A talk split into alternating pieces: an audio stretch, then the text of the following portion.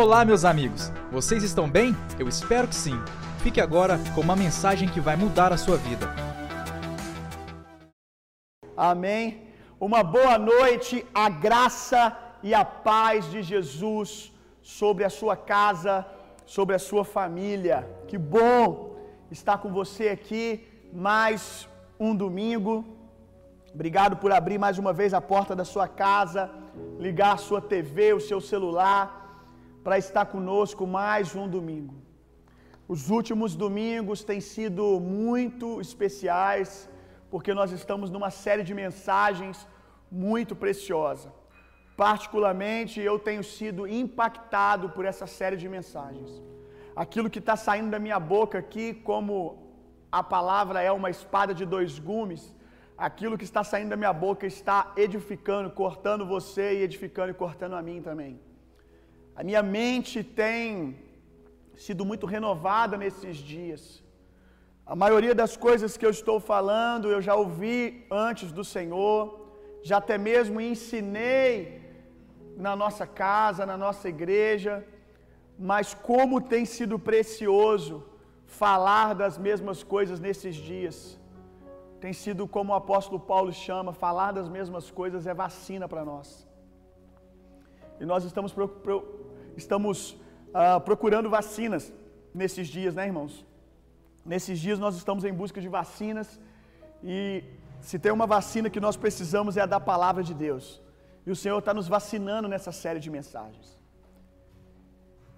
Nós estamos numa série de mensagens com o um nome para aquele que deseja reinar, ou para aqueles que desejam reinar. Se o Senhor assim permitir essa série de mensagens, vai se tornar um livro muito abençoado. E hoje nós estamos em mais um episódio da nossa série. Está muito melhor que Netflix isso aqui. Hoje, na nossa série Para aquele que deseja reinar, nós vamos falar, eu quero ensinar para você sobre a oração dos reis. Hoje nós vamos aprender um pouco sobre como os grandes homens de Deus, os reis de Deus, os justos de Deus oravam e interagiam com Deus. Como Deus deseja que oremos, meu irmão. Nós vamos aprender com a palavra de Deus. Há muita gente por aí ensinando de oração, mas infelizmente nem sempre uma voz que fala em nome de Deus está ensinando a palavra de Deus. Mas hoje nós vamos aprender com a palavra de Deus como os justos oram como os reis interagem com Deus. A maneira que oramos diz muito sobre como nós vemos Deus, meu irmão, e como vemos a nós mesmos. Dá para você saber muito sobre alguém se você pegar ela orando no secreto. Orando na igreja, a gente pode ser enganado. Quando alguém ergue a voz muito alto, não há nenhum problema orar em voz alta, não é sobre isso que eu estou falando mas diante das pessoas, a oração pode ser fake, pode ser um teatro, mas a verdade mesmo é o que nós oramos quando nós fechamos a porta do quarto. Quando no secreto nós estamos com Deus, a maneira que nós oramos, a maneira que nós nos referimos a Deus diz muito sobre como nós o enxergamos. A maneira que você ora diz se você enxerga Deus como um pai maravilhoso como um amigo, ou se você enxerga Deus como um Deus ranzinza, distante, aonde você tem que tomar muito cuidado no uso das palavras, tem que colocar a nomenclatura certa, porque senão ele libera um raio e parte você no meio. Um Deus que, se você não usar as palavras corretas nos mínimos detalhes, ele não vai ouvir o seu clamor. A maneira que alguns oram revelam a maneira que eles se veem. Pequenos, frágeis, e aqui eu não estou falando diante de Deus, porque de fato, Deus exaltado, nosso sumo sacerdote Jesus, ele é tão grande que não dá para definirmos o tamanho, quão alto ele está. Mas a maneira que alguns oram mostram que eles não entenderam quem eles são em Deus, oram com medo, não com temor, mas com medo de Deus. diminuindo quem eles são em Deus. Orações que muitas vezes contêm mais incredulidade do que fé. Um dia alguém me perguntou o quanto eu oro, se referindo ao fato se eu orava muito. Eu, de fato, acredito que há pessoas que oram muito mais do que eu. O meu segredo não é a quantidade que eu oro, eu não estou aqui diminuindo a quantidade da oração. Eu quero andar todo dia em espírito, orando, com os meus pensamentos no alto, mas é certo que tem pessoas que gastam mais tempo no secreto que eu, não tenho dúvida disso. Passam mais tempo orando do que eu. Louvo a Deus pela vida dessas pessoas, mas o meu segredo não é o quanto eu oro. Eu disse para essa pessoa: olha, o meu segredo não é o quanto eu oro, mas é o quanto eu creio naquilo que eu oro. Porque há pessoas que as orações são verdadeiras repetições, orando sempre pelas mesmas coisas, como se Deus não tivesse ouvido e se preocupado, no melhor sentido aqui da palavra, ou atendido, melhor dizendo, o pedido. Orações que revelam incredulidade, dúvidas do caráter de Deus. Então, o segredo é orar e crer. É orar e ter certeza de que você está sendo ouvido por um Deus que te chama de amigo. Um Deus que, como um dia olhou para Sodoma e Gomorra e ele pensou em destruir aquela cidade, mas ele disse: Eu não posso fazer isso sem falar com o meu amigo Abraão. Como eu poderia esconder isso do meu grande amigo Abraão? Eu não sei, meu irmão, qual é a maneira que você se enxerga diante de Deus, mas eu sei a maneira que Deus te enxerga. Deus te enxerga como um amigo, porque Jesus, na sua obra de redenção na cruz, te fez amigo de Deus, irmão. Eu não sei como você enxerga Deus, vamos falar sobre isso essa noite, talvez Deus distante, mas eu sei como Deus enxerga você. Às vezes eu me perco nas tantas vozes que nós ouvimos na nossa jornada, da religião, tantas coisas que eu já ouvi e até hoje ainda me pego às vezes falando com Deus como se Deus estivesse distante, como se eu não fosse amigo de Deus. Mas graças a Deus pelo Espírito Santo que nos ensina a orar, amém. E o Espírito Santo, ele é o espírito da graça, é o espírito da nova aliança. A dispensação que nós estamos hoje é a dispensação do Espírito. E o Espírito está conosco para nos ajudar a orar. E o Espírito vai nos ajudar a orar a partir da nova aliança, irmão, porque é essa é a dispensação dele. Ele vai nos, nos levar a orar como justos. Ele vai nos levar a orar como amigos de Deus. Que o Espírito de Deus nos ensine isso, meu irmão. Nos ensine a interagir com Deus como amigos, porque Deus está procurando pessoas para contar segredos. Deus está procurando pessoas para abrir o coração dele, meu irmão. Deus está procurando pessoas para dizer assim: Eu não vou fazer isso sem falar com ele. Olha a interação que Abraão, que foi considerado justo pela fé, Abraão não foi considerado justo porque fazia as coisas nos acertando sempre, nos mínimos detalhes, ele foi considerado justo pela fé. Assim como eu e você somos considerados justos pela fé que temos na obra de Cristo, meu irmão. Aleluia. Então, se Deus, ao se referir a Abraão, chamou ele de amigo que não podia esconder o seu plano, como Deus trata a mim? Exatamente assim. Por mais escandaloso que isso seja para a religião, meu irmão, até para a nossa mente, a verdade é que a obra da redenção ela é um escândalo, meu irmão. A nossa mente humana, natural, ela não é capaz de compreender.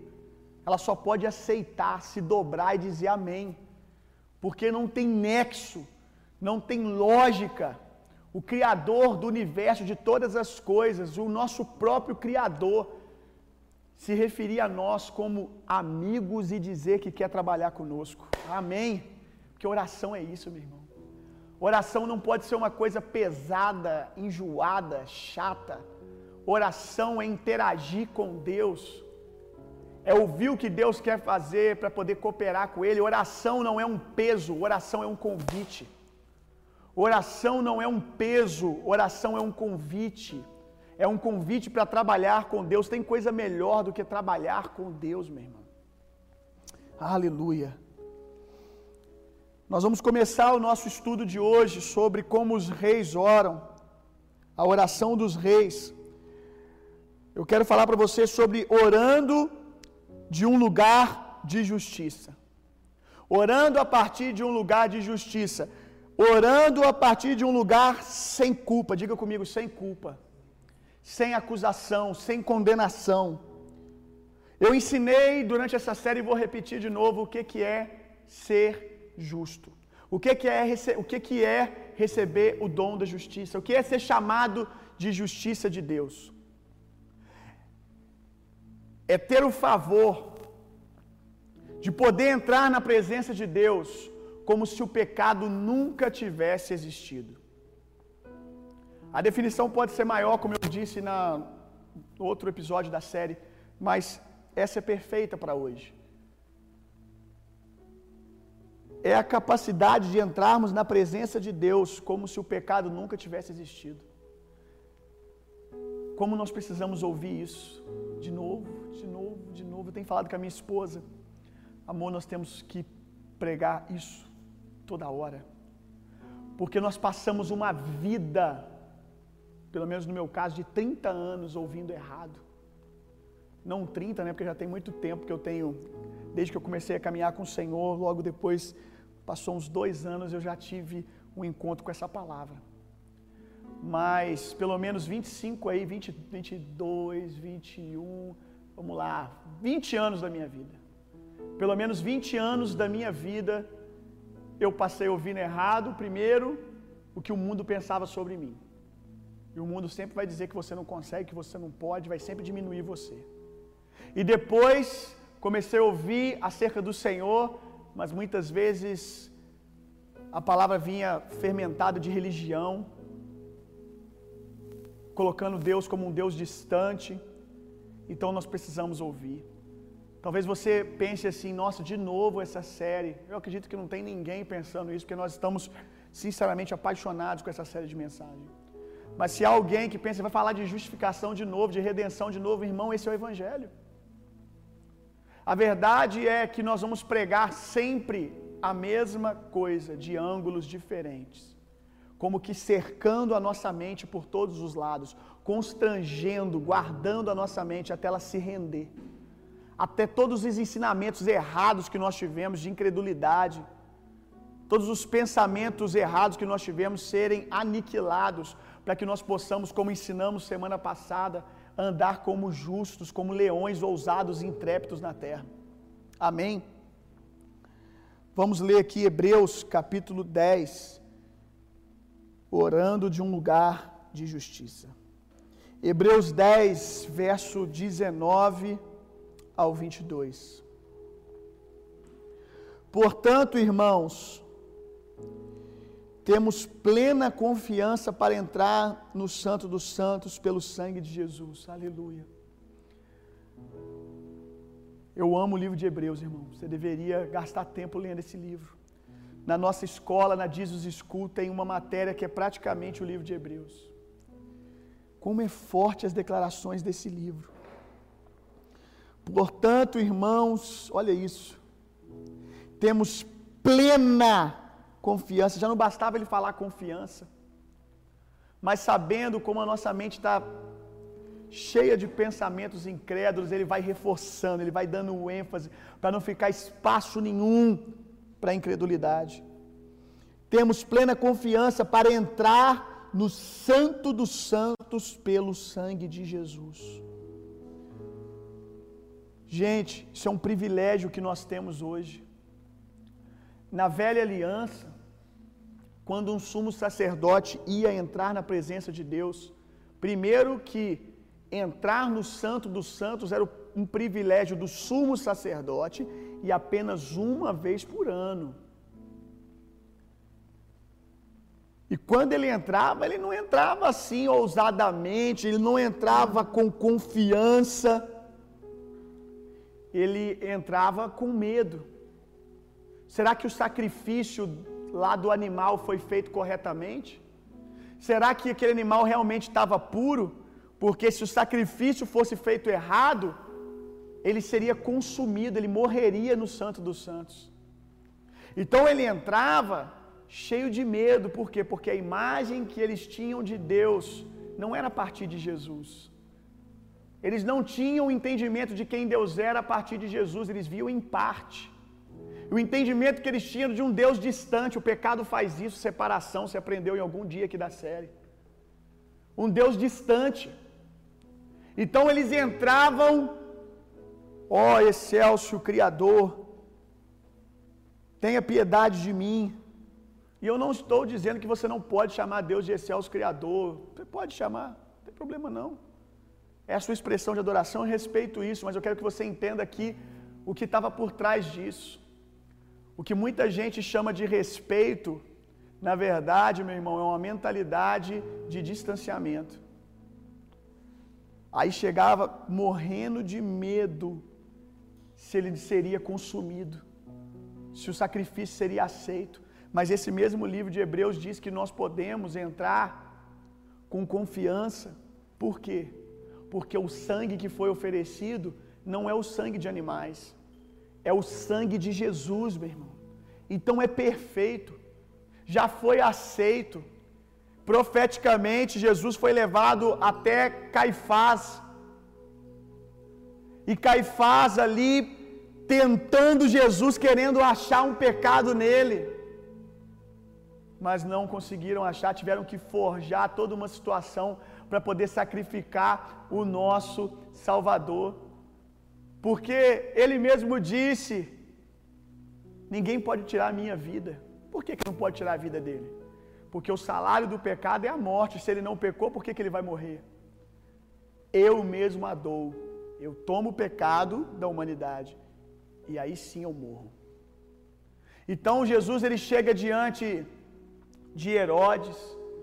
Não vejo culpa nesse homem.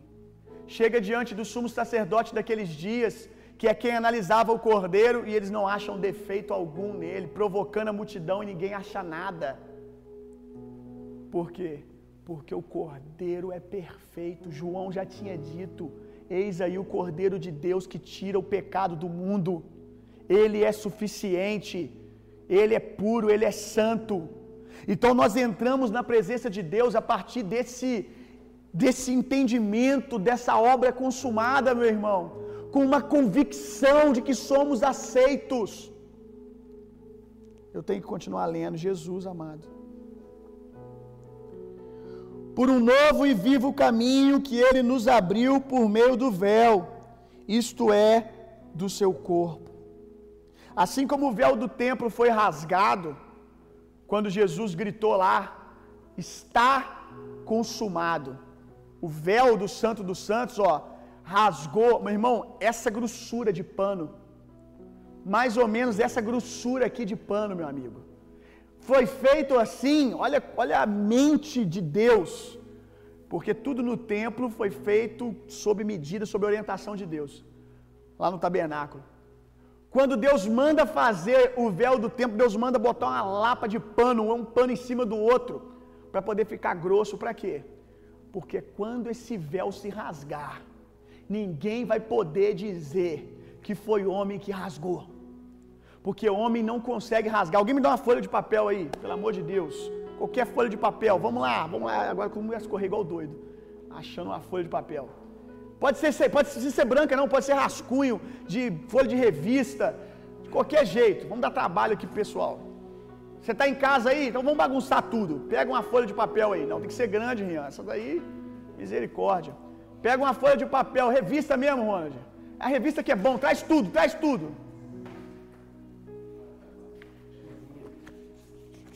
Gente, olha só que interessante. Pega uma folha de papel na sua casa se der. Não repara essas meninas aqui não. É porque aqui é um estúdio de fotografia, né? Aí vem umas meninas aqui tirar foto aqui, os negócios de foto disso e foto daquilo. Olha aqui. Pega uma folha aí. Pegou, pegou. Quem não pegou, não pega mais, senão você vai perder. Olha, ó, vou rasgar a folha, ó. Ok, deu para rasgar. Agora vamos fazer um teste. Vamos aumentando. Ih, rapaz, já ficou ruim aqui. Vamos tentar por aqui, ó. Ó, deu. Tô forte, hein? Vamos ver se agora eu consigo. Ih, rapaz. e já não vai dar, irmão. Não dá para rasgar mais. Aí, não dá. Não consigo mais rasgar. Quanto mais dobras, mais difícil é rasgar. Aí você entende por que que Deus Imagina, imagina essa, essa revista inteira para rasgar, meu amigo. Eu estou falando de um véu. Eu estou falando de um véu que era uma grossura absurda, meu irmão. Quando você pensa, ah, o véu do templo foi rasgado, você pensa véu de noiva, né? Não é? Se você não entendeu o contexto bíblico, véuzinho de noiva, pega e faz assim, rasga. Não. Véu do templo, se você for estudar lá as, as orientações de Deus para construir, na parte do véu você vai ver a cepa que era de pano, meu amigo. Que véu que era aquele? Grosso, de maneira que nem com uma faca, com a melhor faca, alguém poderia pular lá de cima e vir rasgando. Pois apenas com um grito está consumado, o véu se abriu, se rasgou no meio. Ninguém poderia virar e falar assim: alguém veio aqui e rasgou para poder fortalecer a historinha desse Jesus aí. Não, meu amigo, Deus já tinha preparado tudo. Homem nenhum pode abrir esse caminho. E isso significa que a religião, ela não pode abrir caminho para Deus. A força humana não pode abrir caminho até Deus. Apenas Deus poderia abrir esse caminho. E Ele abriu esse caminho no seu próprio corpo. Porque não foi só o véu do templo que foi rasgado. Hoje é ceia. O corpo de Jesus foi rasgado para que nós pudéssemos entrar por esse novo e vivo caminho até Deus. Aleluia. Temos, pois, um grande sacerdote sobre a casa de Deus. Sendo assim, opa, temos um sacerdote que é aceito por Deus, temos sangue que é aceito por Deus. Sendo assim, aproximemo-nos de Deus com um coração sincero e com plena convicção de fé. Mas fé já é convicção, repara que, de novo, ele traz ênfase, para não haver espaço para incredulidade. Plena convicção de fé. Tendo os corações, por que, que nós podemos entrar? Porque os nossos corações foram aspergidos para nos purificar de uma consciência culpada e tendo os nossos corpos lavados com a água da palavra. Preste atenção, isso daqui é água pura. Uma consciência culpada tendo os corações aspergidos para nos purificar de uma consciência culpada, para nos limpar de consciência de pecado. Eu não posso, Deus não vai me aceitar, eu não sou amado, eu não consigo. Ei, Jesus morreu para você não ficar assim diante da presença de Deus, irmão. Livres de uma consciência de culpa. Porque só entra ousadamente quem não deve. Você vai entrar na presença de Deus devendo. Ah, pastor, mas eu pequei semana passada. Então você está dizendo para mim que a semana que você ora muito, que você jejua muito, você estaria apto para entrar? Deixa eu dizer uma coisa: nem na sua melhor semana de oração e jejum de leitura da palavra seria o suficiente para te purificar. Se fosse Jesus, não precisava ter morrido, nós estávamos na lei até hoje. O que nos purifica, que nos dá uma consciência, é a obra de Jesus. Nós não vivemos pecando porque a nossa natureza foi transformada. É uma questão de natureza, nós não amamos o pecado. Nós somos livres dele, nós reinamos. Agora nós reinamos, inclusive dominamos o pecado. Não temos mais nada com ele. Nós não estamos mais subjugados ao pecado, ao príncipe desse mundo, sistema, diabo. Ele não tem nada conosco, meu irmão. Agora, e se pecarmos? Aí João vai dizer: o sangue de Jesus é fiel e justo para te perdoar. Lembra-te do sangue, lembra-te daquilo que Jesus fez e entra na presença de Deus. Sem culpa. Sem culpa. A maioria de nós oramos de um lugar de acusação, devendo. Tem medo de falar, porque ah, eu não faço tudo correto. A verdade é que você pode falar, não é porque você faz tudo correto, é porque Jesus saciou o desejo de justiça de Deus. Jesus fez tudo correto por mim e por você, meu irmão. Aleluia. Tendo os nossos corpos lavados com a água pura. Amém. Então vamos lá. Como Deus espera que nos acheguemos a Ele? Eu já mencionei aqui diversos, diversos pontos de como Deus espera, mas vou citar mais alguns aqui. Com certeza e ousadia. Tem uma tradução que diz, né, entrando ousadamente. Ousadamente, com interesse, com certeza, com convicção. Como é que você entra ousadamente na casa de alguém, gente? Na casa de quem você não conhece, você entra cheio de. Posso entrar, irmão? Com licença. Você chega perto do sofá. É igual a primeira vez que você vai na casa da sogra. Eu lembro quando eu fui na casa da minha sogra a primeira vez. Você tinha que ver, meu amigo. Você acha que tinha ousadia ali? Tinha nada. Tava devendo, tava querendo casar com a filha dela, nem me conhecia ainda. Aí entrei morrendo de medo. Falei, tem que mostrar serviço. Primeiro eu tenho que me conhecer, para depois eu poder ficar ousado. Aí eu fui chegando. Pode sentar no sofá? Ah, você quer alguma coisa? Não quero nada não. Morrendo de fome. Rapaz, eu nem gosto. Se tem uma coisa que eu não gosto é de buchada. O negócio feio, gente. O negócio feio é buchada. Aí meu sogro, eu ainda estava ali dando umas flertadas com a Nathalie. Aí meu sogro vai e me, não era meu sogro ainda, me liga, também querendo fazer o meio de campo ali, porque um partido como esse aqui, claro que ele queria para a filha dele, né? Não é bobo também, né? Ó, que isso, gente? É claro que queria.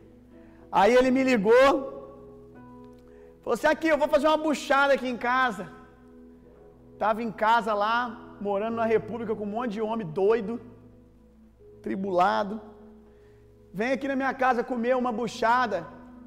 Rapaz, por um minuto eu pensei, eu não como buchada. Eu falei, tá repreendido, Satanás, eu como sim. Eu sou missionário. A obra de Deus não pode parar. Virei para ele e falei assim, rapaz, eu gosto de uma buchada, viu?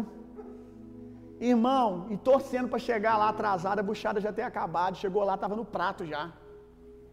Era o teste, né? Comi aquela buchada, meu amigo. Um sorriso no rosto, mas por dentro. É, pensando, o galo, o galo gritou aqui, costela. Eu comia, que eu gosto muito de costela. Eu ia botando a buchada na boca e falando costela. Aleluia. Vou falar de Jeremias daqui a pouco, né? O que, que você vê aí, Jeremias? O que, que você vê aí, Bill? Eu vejo costela, viste bem. Eu velo para cumprir a minha palavra. Eu falei, amém. Aleluia. Irmão, que prova, mas tá bom, casei com a filha dele, valeu a pena. Quem, quem perdeu no final foi ele, levei a filha dele. Tá bom, glória a Deus. Né? Valeu a prova da, a prova da buchada. Mas por que, que eu estou falando isso mesmo, gente? Ah, obrigado, João. Entrar ousadamente. Aí eu entrei ali como buchada? Não. Meu irmão, passou um tempo. Ah, você quer, você quer ovo? Mole. É, meu amigo, aí mudou. A ousadia veio vindo. Comecei a ganhar o coração do sogro, da sogra. Aí eu entrava, já ia logo deitando no sofá. Já ia abrindo a geladeira, reclamava que não tinha o Danone que eu queria. Ah, nossa, que Danone chechelento esse aqui. Já reclamava. Minha sogra me mima muito. Aí eu lembro que eu ia lá, qual pão você quer como? Com ovo? Eu falei assim, desse jeito. Vinha dura, eu falei, poxa, sogra. Falei com a senhora que é mole, não estou entendendo. Brincadeira, gente. Aí já não é ousadia, é desrespeito, né? Aí já passou do ponto. Mas eu fiquei ousado, porque eu sabia que eu era amado, que eu era aceito. Agora, quando você tem dúvida sobre o que Deus pensa, sobre o que Deus vê em você, você vai entrar cheio de não me toque. Mas olha o que o escritor de Hebreus diz: entre ousadamente. Ousadamente, meu amigo. Estou em casa. Estou em casa. Um dia, para poder alcançar favor, isso aqui é sobre oração, preste atenção nisso. Um dia, para encontrar favor diante do rei, seu esposo, Esther, para encontrar favor diante do rei, que era seu esposo, para poder libertar o povo dela, que estava prestes a morrer, ela entra na presença do rei. Mas ela entra com medo, diz que, diz o, o, o livro que ela entrou ali com dúvida se ela seria aceita, se o cetro dele iria ser erguido na direção dela, a favorecendo, ou se não seria erguido, porque se o cetro não fosse na direção de Esther, ela tinha quebrado a lei, ela tinha quebrado a ordem, a liturgia ali diante do rei, e ela teria que morrer. Esther, com o esposo, ela entra cheia de, de, cheia de toque, de dificuldade, se vai ser aceita ou não. Mas quando ele ergue o cetro, aí ele pergunta: O que queres que eu te faça? Uau, meu irmão. Aí Esther ficou ousada, por quê? Porque ela viu que tem favor. Ela viu que o rei tinha dado o coração para ela. Deixa eu dizer uma coisa para você. Deus não está erguendo e retirando o seu cetro todo dia para você. Como que hoje eu ergo, hoje não. Hoje eu ergo, hoje não. Não é assim que funciona. A Bíblia chama o trono de Deus de trono da graça, sinalizando para nós que o cetro do favor de Deus foi erguido em Jesus e permanece erguido, nos favorecendo todos os dias até que essa dispensação da graça de Deus termine. O favor de Deus está na nossa direção. Agora, Deus está sempre perguntando: O que queres que eu te faça? Você é capaz de dizer? Você é capaz de abrir o teu coração para Deus? Esther estava ali para poder favorecer o seu povo. Nem todo mundo tem esse acesso que nós temos, irmão. Agora a gente que tem não vai usar. A gente que tem vai ficar cheio de milindres. Eu estou pregando para mim também, meu irmão. A gente que tem esse acesso a um mundo padecendo lá fora. E nós temos acesso à sala do rei. Nós temos o favor do rei. E nós vamos ficar cheio de milindres para poder abrir o nosso coração, apresentarmos o que o juiz de fora precisa, apresentarmos o que as nações precisam, apresentar o que a nossa família precisa. Deus quer ouvir, Jesus ainda está perguntando: O que queres que eu te faça, filho meu? Aleluia.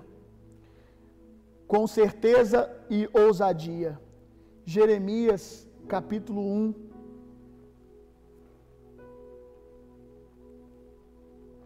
Nós vamos ler do verso 4 em diante, até o, até o verso 12. Olha isso aqui, meu irmão. Você vai ver aqui um, um paralelo. Alguém que começa a falar com Deus de um lugar de condenação, de vergonha, e de repente, ao ouvir Deus, é totalmente transformado e se posiciona a partir de um lugar de justiça. Quem é você? Você é o Jeremias antes de ouvir Deus ou Jeremias depois que ouviu a Deus? Você é o Jeremias debaixo de acusação, de vergonha, cheio de incredulidade, ou é o Jeremias ousado? A palavra do Senhor chegou a mim com a seguinte convocação. Aleluia. Essa é uma palavra para todos nós. Antes, antes mesmo de te formar no ventre materno, eu te escolhi. Antes que viesse ao mundo, eu te separei e te designei para a missão de profeta para as nações. Contudo, eu disse, agora Jeremias vai falar o que ele disse. Deus chega para ele e disse: Eu te chamei, eu te escolhi, eu te capacitei, fui eu que coloquei a unção sobre você. Olha o que Jeremias diz: Eis que eu não sei me expressar como quem como convém. Não passo de uma criança. Jeremias começa a dizer: Eu não posso, eu não consigo, não dá, como muitos de nós. Contudo, Jeremias disse: Eis que eu não sei me expressar como convém. Sou uma criança, eu sou, eu sou tão frágil, eu sou tão pequeno, Isso não é para mim, Senhor, isso aí é para outra pessoa. Tem gente mais gabaritada que eu. Eu ainda hoje, muitas vezes, olho para o que Deus está fazendo na minha vida, através da minha vida, e eu pergunto, Deus, o que o Senhor viu em mim?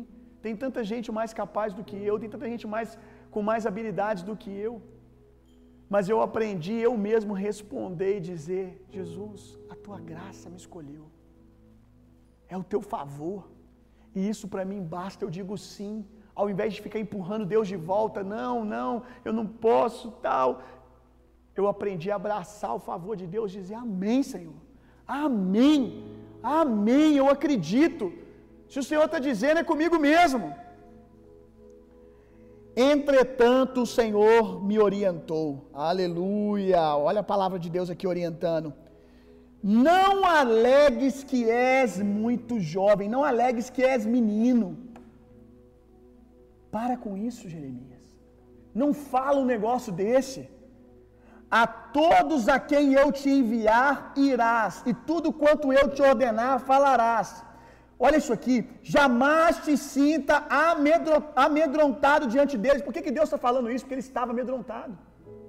O discurso dele de não posso, não consigo, lugar de medo. Porque eu sou contigo a fim de proteger-te.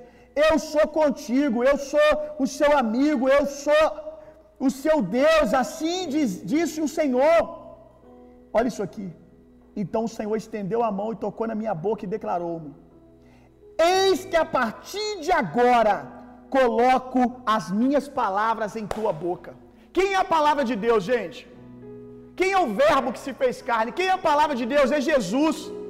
Jesus não foi colocado só na nossa boca, não, meu irmão. Jesus foi colocado, a Bíblia diz que ele enche tudo em todos. Nós estamos preenchidos de Jesus, dos pés à cabeça. Se Jeremias recebeu aqui um toque de Deus na boca, nós recebemos um toque de Deus no corpo inteiro, fomos lavados no corpo inteiro, fomos purificados pela palavra. Então não dá mais para ficarmos diante das pessoas como gatinhos, com medo. Deus tocou na boca dele para transformar esse homem em um homem ousado, em um homem intrépido. A palavra de Deus tem que fazer isso em nós, meu irmão. Olha depois do toque de Deus o que, é que acontece. Vê. Hoje concedo autoridade a ti sobre as nações. Quem recebeu um toque de Deus aí, meu irmão? Quem recebeu? Quem foi lavado pela palavra de Deus, dos pés à cabeça? Hoje eu concedo autoridade a ti sobre as nações e reinos da terra, para arrancar, despedaçar, destruir e exterminar, mas também para edificar e plantar. Olha debaixo da unção que nós estamos, olha a autoridade que nós recebemos da palavra, no toque de Deus na nossa boca, meu irmão. E a palavra do Senhor veio a mim me perguntando. Olha só, por que, que Deus vai perguntar agora? Jeremias, deixa eu ver se você entendeu. Jeremias, deixa eu ver se você entendeu. Deixa eu ver se você não vai continuar com aquele negócio de eu não posso, eu não consigo, não dá. Sou verminho de Jacó. Quem que sou eu? E a palavra veio a mim me perguntando: O que está vendo aí, Jeremias? O que, que você vê, Jeremias? Ao que respondi, preste atenção nisso aqui, gente. Ao que respondi, vejo um ramo de amendoeira. Olha o verso 12. Replicou o Senhor: Viste bem, porque eu velo para cumprir a minha palavra. Eu quero dizer para você, meu irmão, que com certeza não havia uma, uma amendoeira diante de Jeremias. O que Deus estava dizendo para ele é: Jeremias, o que você falar vai acontecer. Eu não te dei autoridade. O que, que você vê? Aí ele veio, uma vara de amendoeira. Aí a vara de amendoeira apareceu diante dele. E Deus disse: Eu velo para cumprir a minha palavra. Por que, que Deus está dizendo eu velo para cumprir? Por quê? Porque não tinha vara ali. A partir do momento que Jeremias aliançou, alinhou, alinhou a boca dele com a boca de Deus. Ele falou e assim aconteceu. É desse lugar que nós oramos, meu irmão, de ousadia, de intrepidez.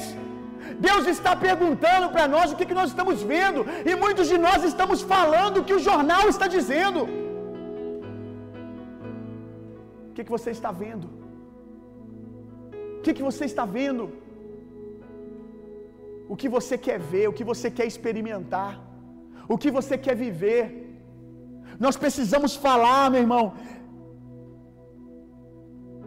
O Senhor está perguntando para Jeremias, como um rei na terra, Jeremias, porque Deus acabou de falar que deu autoridade para ele sobre as nações, isso é governo.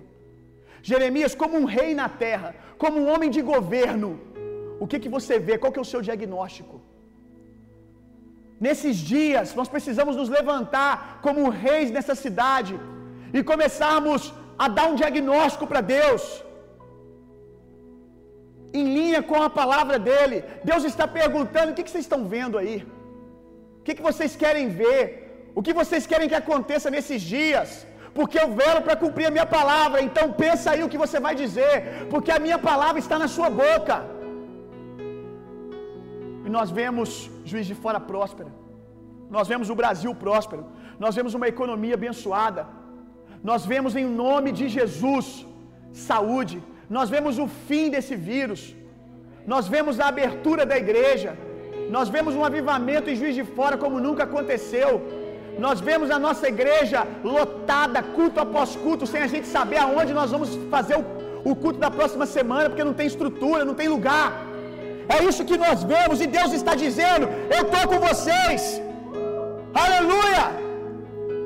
Meu irmão, eu estou ensinando desde o início para você sobre governo. Algumas coisas Deus quer ouvir de você, porque essa foi a esfera que Ele te deu, meu irmão. Deus quer ver se você entendeu. Ele tem algo a dizer, mas Ele quer saber se o que está no teu coração é o que está no dele, se você entendeu a autoridade. O que, que você está vendo? A Bíblia diz que em Cristo nós temos o sim e amém para todas as promessas. Deus está dizendo: estou com vocês. Velo para cumprir a minha palavra, está na minha palavra. Esse é o desejo do meu coração. Então vamos lá. Aleluia. Nós precisamos, outro ponto aqui, nós precisamos orar de cima para baixo. Orar da perspectiva da nova aliança. Qual é o lugar que nós estamos? Efésios diz: assentados com Cristo nas regiões celestiais.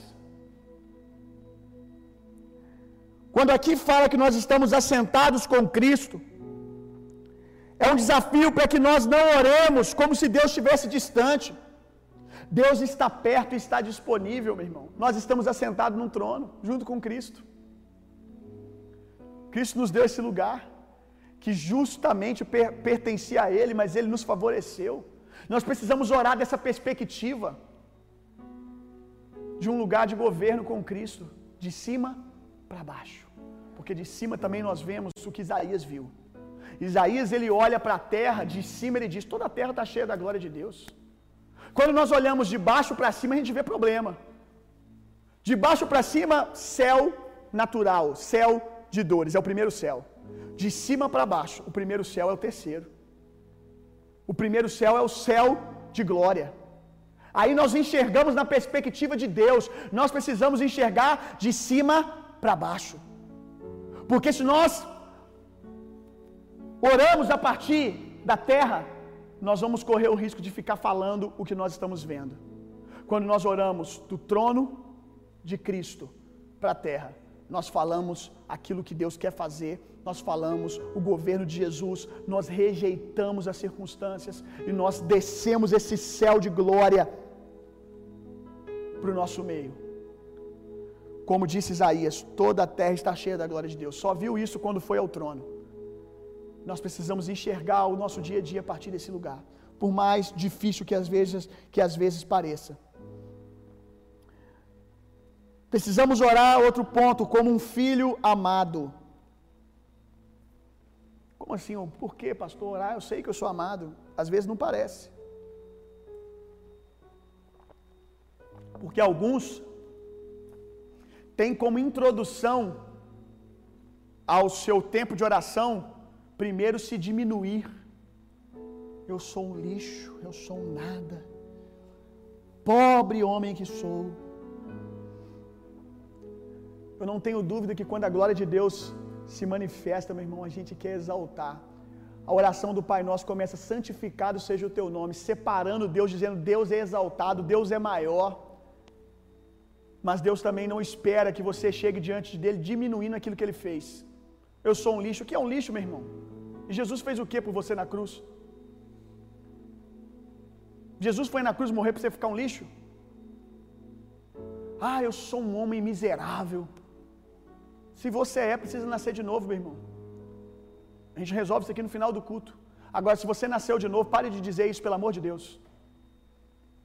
Porque Jesus enriqueceu você na cruz. Miserável, você não é miserável, meu irmão. Você é filho de Deus amado. Você deve se chegar diante de Deus a partir da obra consumada na cruz. Filho amado de Deus. Agora, santificar o nome de Deus, declarar o quanto Deus é grande, aí é outra coisa, meu amigo. Aí eu chego, me rasgo diante de Deus, tu és tão grande. Tu és exaltado, poderoso, não há outro igual a ti. Agora eu não preciso diminuir a obra da redenção para poder fazer isso. Eu não preciso de uma introdução aonde eu fico tentando com o meu discurso de miséria chamar a atenção de Deus. Eu não preciso chamar a atenção de quem eu estou assentado com ele. Deus está com seus ouvidos abertos. A Bíblia diz que a oração do justo pode em muitos seus efeitos. Por que que pode? Porque o justo é ouvido. Aleluia.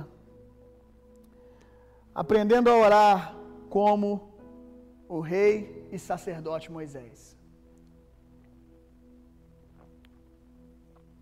Por que que eu chamo aqui Moisés de sacerdote, né? Sendo que quem foi o sumo sacerdote, primeiro sumo sacerdote foi Arão.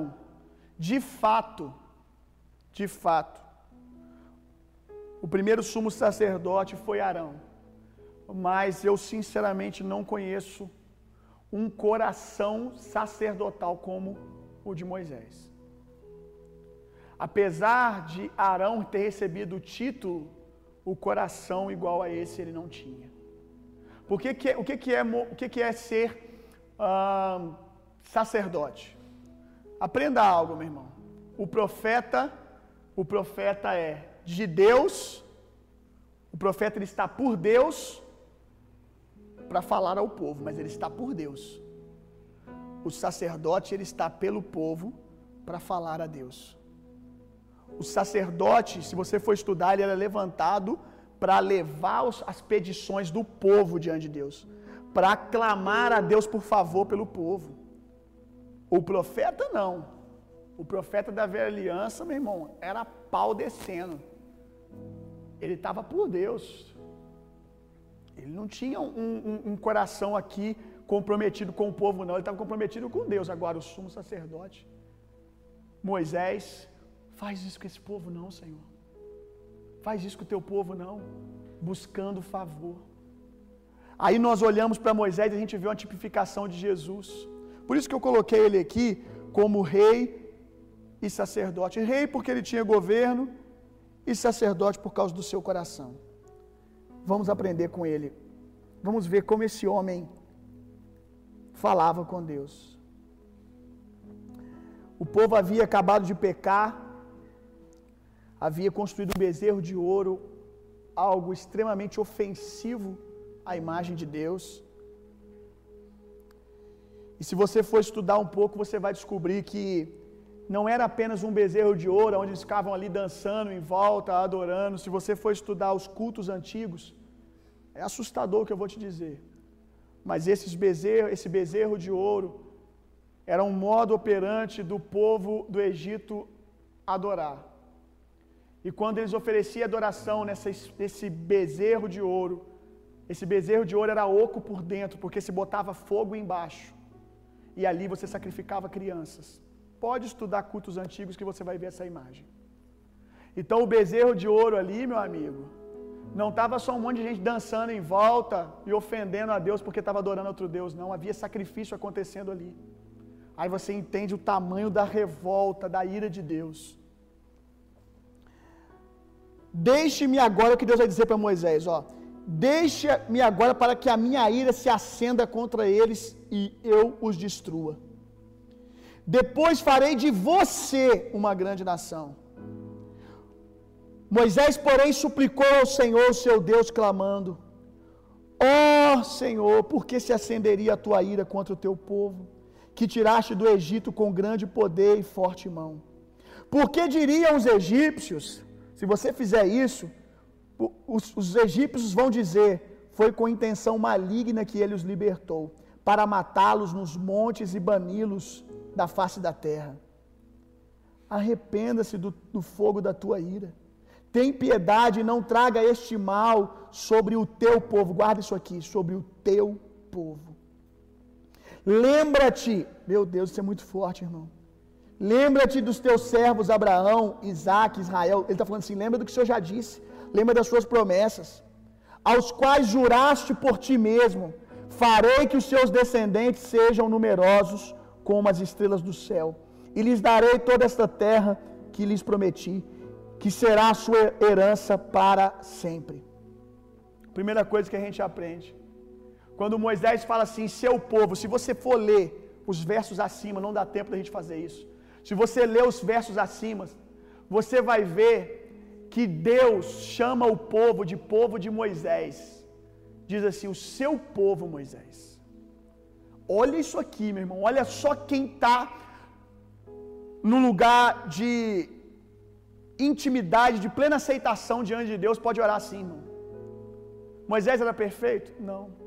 Moisés fez uma grande besteira na vida dele lá atrás, a qual ele colheu consequências, certamente. Ele havia assassinado um homem, ainda com uma ideia de revolucionário, e tem muita gente hoje querendo fazer revolução sem o coração de Jesus. E Moisés foi repreendido por isso. Ele não era um homem perfeito, ele havia cometido um grande erro. E agora ele está diante de Deus orando e falando assim: Deus, meu não, teu. Que lindo isso, meu irmão. Ele está dizendo: esse povo não é meu. Ele faz questão algumas vezes de ressaltar teu povo, teu povo, teu povo, como que dizendo assim: meu nada. Esse povo é teu, Senhor. Meu irmão, nós falaríamos assim com o Senhor, apesar de eu não ver nenhum desrespeito aqui, mas na imagem religiosa que alguns têm, isso aqui já é um baita desrespeito. Mas ainda assim, nós chegaríamos até o Senhor dizendo: Não, Senhor, esse ministério não é meu, não, esse ministério é seu. Foi o Senhor que me chamou. É como se dissesse assim: Eu estava quieto ali, Jesus, o Senhor me chamou. Foi o Senhor que me escolheu, foi o Senhor que me chamou, eu não poderia te escolher. Então esse ministério é seu, não é meu. Quem sustenta essa igreja não sou eu, é o Senhor. É responsabilidade sua, é o teu povo. E para comprovar que é isso que ele estava querendo dizer, ele vai, ele vai além. Ele chega diante de Deus e diz assim: Não vai ficar bem para o Senhor esse povo perecer aqui. Não vai ficar bem, porque é o que ele diz. O que, que os egípcios vão dizer? Olha isso aqui, olha que, que conversa de amigos, meu irmão. O que que, o, o que que os egípcios vão dizer, hein, Senhor? Aí ele ainda diz, ele ainda diz o que os egípcios vão dizer. Vão dizer que você tinha uma intenção maligna, que você tirou o povo lá só para matar eles. Seu nome não vai ficar bom lá, não. Vai ficar, não vai ficar bacana isso, não, Senhor. Não faça isso. Tenha piedade do seu povo. Aí ele continua, ele começa a mostrar para Deus as alianças. Deus, você fez aliança. O Senhor vela para cumprir Sua palavra, o Senhor não volta atrás. Certamente, meu irmão, eu não tenho dúvidas que Deus tinha exatamente a mesma intenção de Moisés.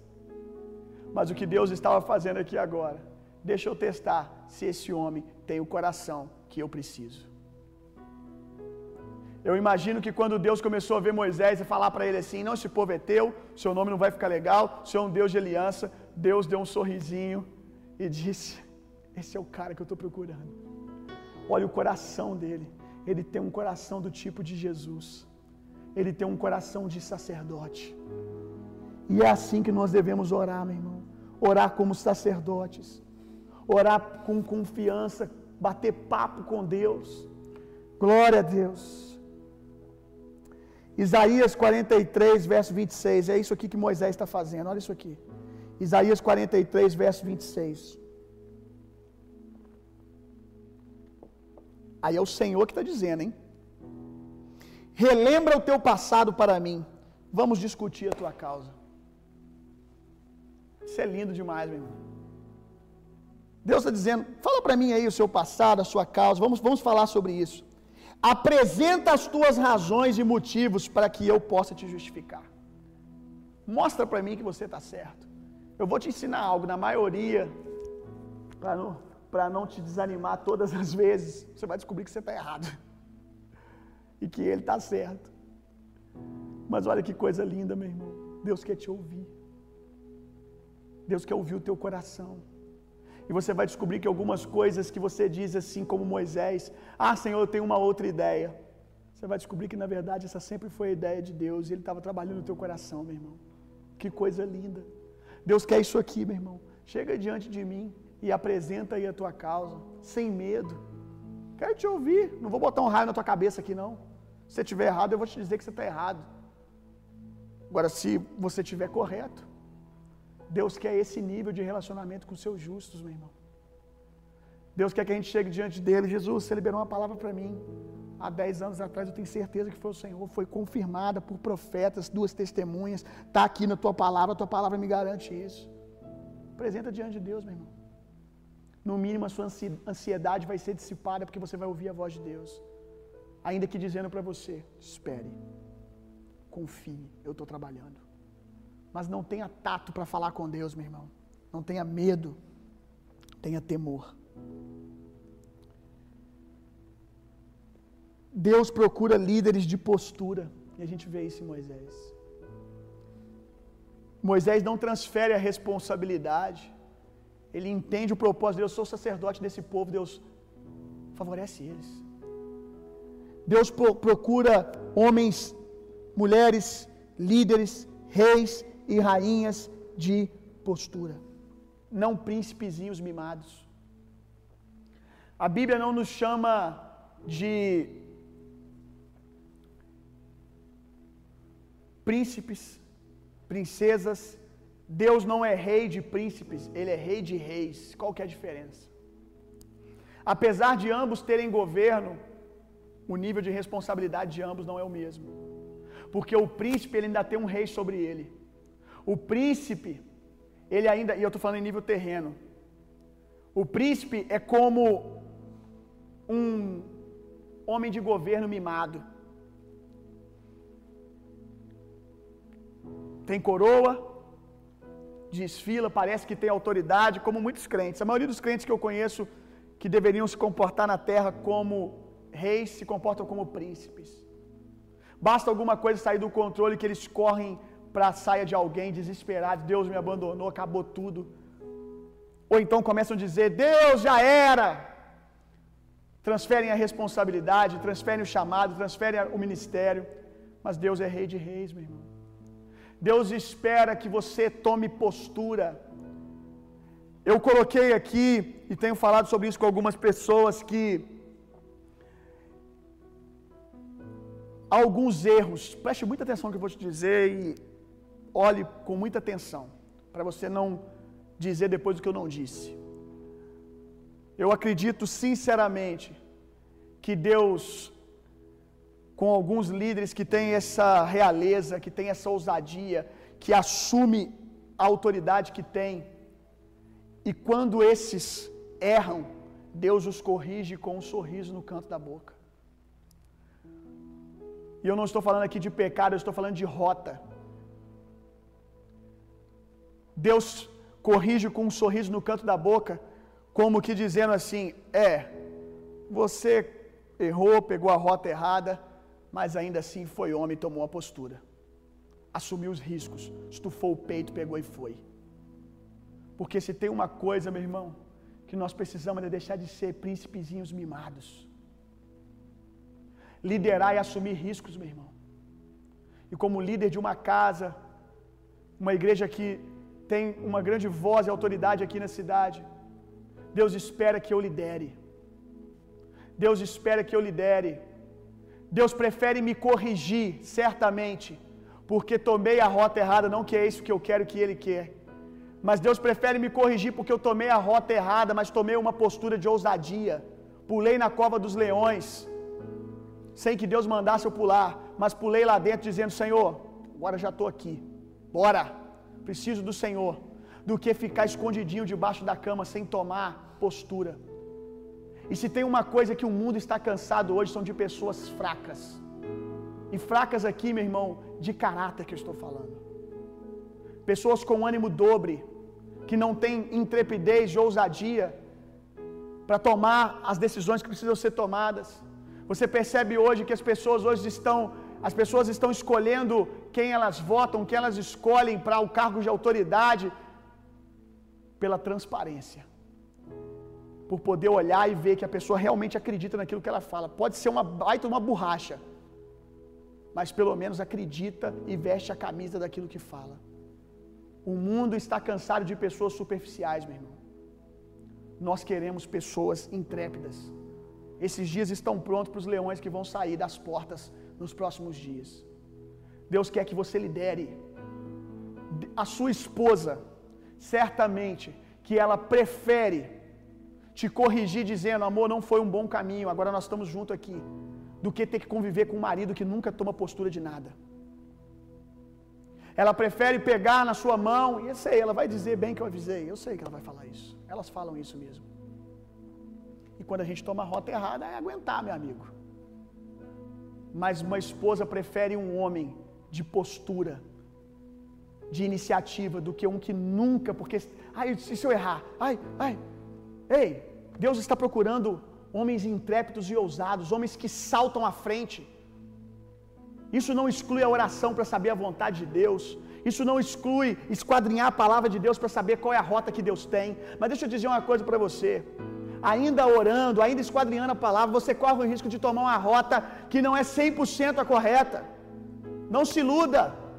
Mas Deus vai te corrigir com um sorriso no rosto. Deus vai dizer: não foi um bom caminho, vamos, que, vamos ter que reconstruir as coisas aqui. Mas com um sorriso no canto da boca, dizendo: é homem, é o tipo de cara que eu estou buscando. Que estufa o peito, toma a frente e faz o que tem que ser feito. É esse tipo de rei que Deus está procurando, não crentes mimados. O mundo não é cor-de-rosa, meu irmão. Nós precisamos responder com ousadia e intrepidez o chamado de Deus para nós. Uma outra coisa que eu aprendo com Moisés, em um outro momento orando com o Senhor, Deus diz para Moisés, mais uma vez por causa da rebeldia do povo, Deus diz para ele: Olha, Moisés, eu não vou com vocês não. A minha presença aí, ela vai por meio da nuvem. Depois Deus diz: Eu vou enviar um anjo para ir à sua frente. Moisés diz: Não, não, não, não, não, não, não, não, não. Que isso, meu irmão? Que que é isso? Nós facilmente aceitaríamos. Moisés, não, eu não vou se eu não tiver a tua presença. Falar isso para Deus, eu não vou. Eu não vou se eu não tiver a tua presença comigo. Aliás, melhor, a tua pessoa comigo.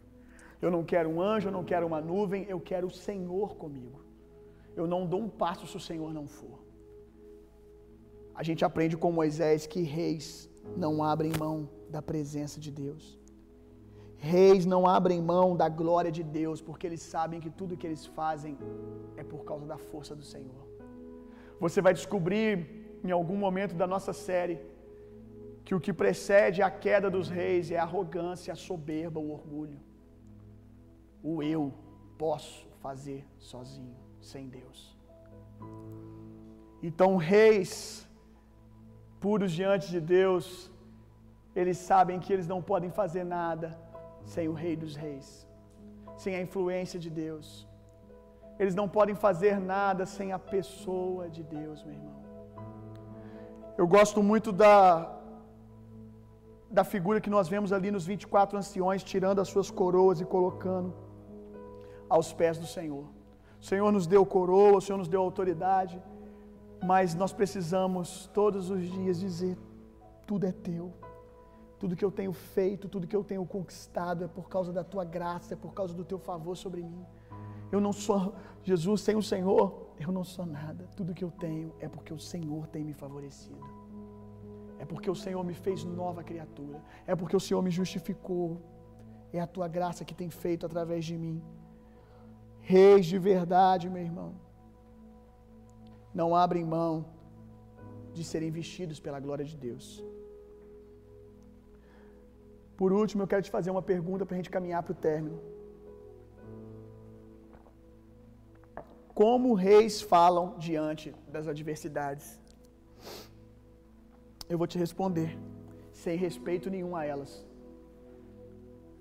Como que reis falam diante da adversidade? Quem és tu, Golias, para afrontar o exército do Deus vivo? Algo interessante, abrindo um parênteses aqui, já que eu mencionei Davi, é que Davi, ele não só se levanta ousadamente pelo povo hebreu para destruir, para matar Golias, mas é algo interessante que ele ainda pede uma pergunta, na verdade, qual é a recompensa? Agora a gente vê o coração de Deus, meu irmão, Deus nem se ofende com isso. Deus chamou o nosso irmão Davi para quê? Deus treinou ele com um urso, com leão, para derrubar Golias. Aí na hora de derrubar Golias, foi Deus que chamou. Davi ainda tem a cara de pau de perguntar: o que, que vai ganhar aí quem derrubar esse, esse gigante? Qual que é a recompensa? Deixa eu ver se vale a pena. Isso não ofende a Deus. Obviamente não estava falando a Deus, mas estava falando aqueles homens, mas cumprindo o propósito de Deus. Olha como nós somos cheios de milindres, meu irmão. Olha como nós nos enxergamos numa perspectiva de acusação, de condenação. Davi não, intrépido. Vou derrubar ele, já que vai cair mesmo, eu quero saber qual que é a recompensa, porque minha vida vai mudar aqui hoje. Reis sabem a autoridade que possuem. Nós temos um nome, meu irmão, que é o nome de Jesus, que Deus nos deu para desfazer as obras do diabo. Não é para concordar com as obras do diabo, é desfazer. É assim que nós nos comportamos diante das adversidades, diante de tudo aquilo que se nomeia como inimigo de Deus, nós não temos respeito algum. Diante do monte, nós declaramos a ele: erga-te e lança-te no mar. Há quem diga que isso que eu estou dizendo é um atentado à soberania de Deus. Mas eu digo a você que atentado à soberania de Deus é querer dizer o que Deus pode fazer com a autoridade que tem. E se Deus disse que Ele me deu um nome que é sobre todo nome, para desfazer as obras do diabo, atentar contra a sua soberania e dizer que Ele não pode fazer isso. Se, se toda autoridade pertence a Deus, se todo governo pertence a Deus, se toda glória pertence a Deus, e Ele decide me dar esse nome para manifestar o reino dele aqui na terra, eu vou usá-lo, meu irmão. Eu vou usá-lo, eu concordo com ele, eu aceito o que ele está dizendo.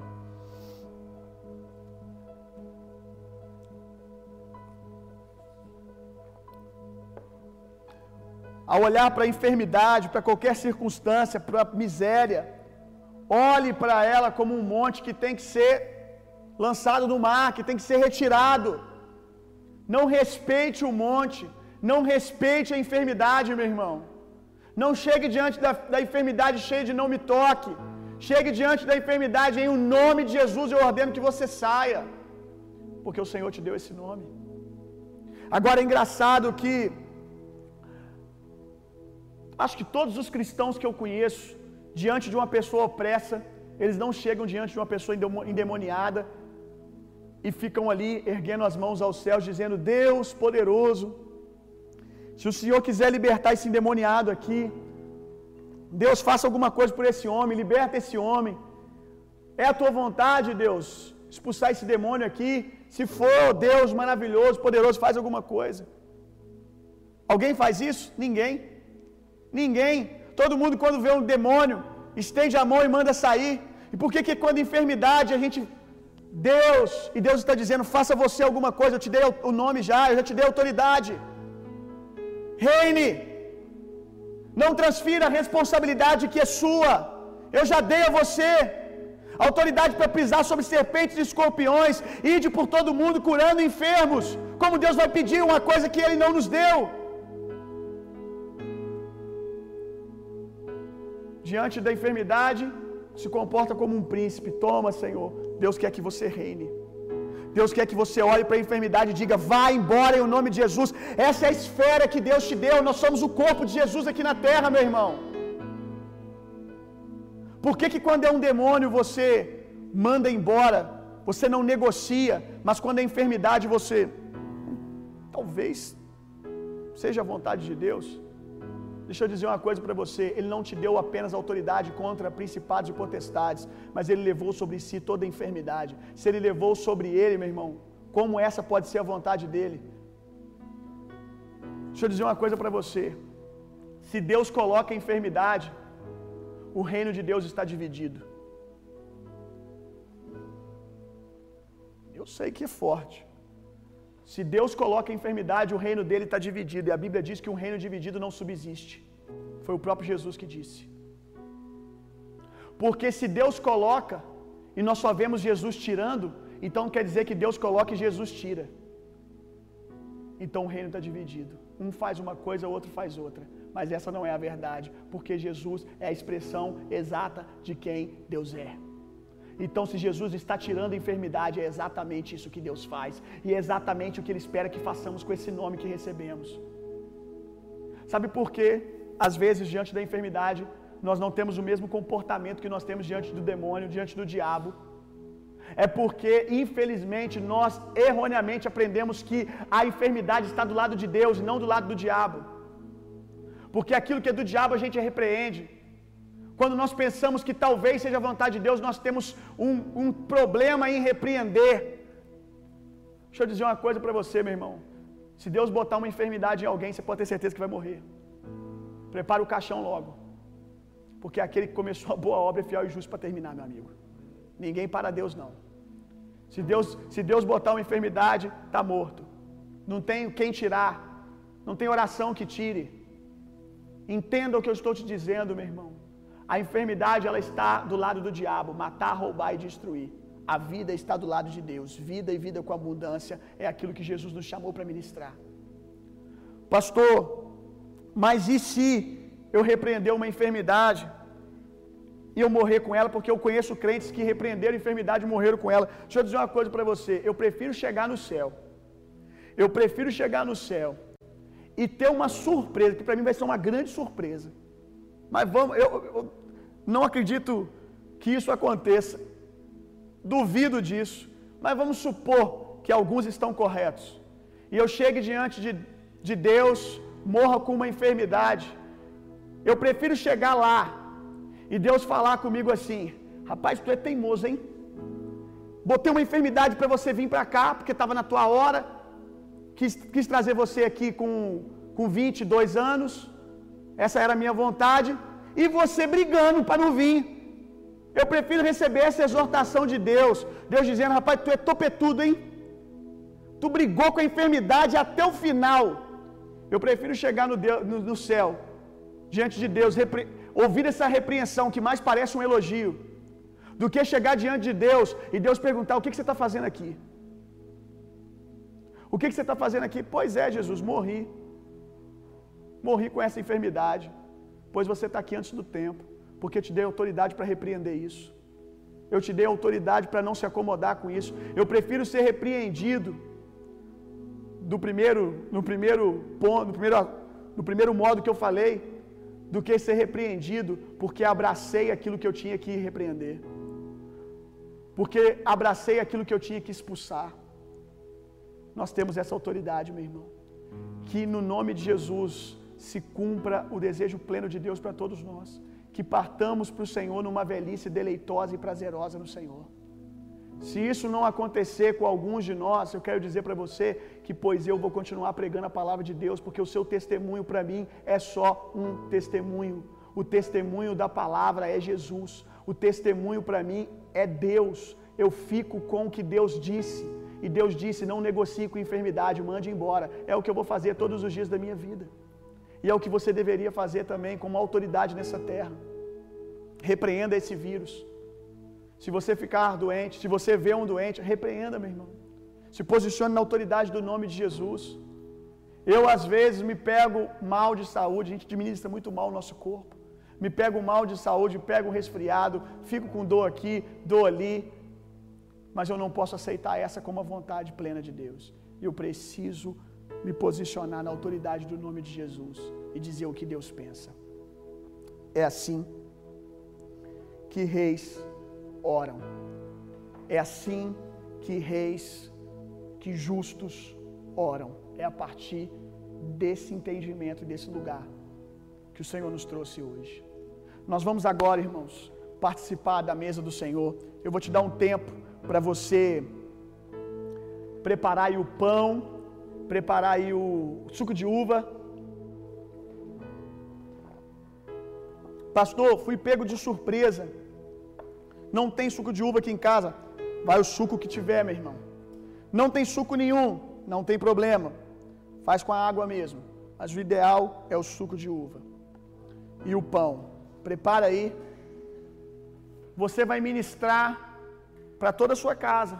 Você que é autoridade na sua casa, sacerdote, o homem, ou na falta do esposo, pode ser a esposa. Se o esposo ainda, talvez novo convertido, não se sente à vontade, a esposa é um pouco mais madura na fé, pode conduzir, o filho, quem quiser. Nós vamos agora ministrar. E eu gostaria muito que se você está com a sua família aí, você trouxesse eles para perto, para que vocês comam da mesa do Senhor junto.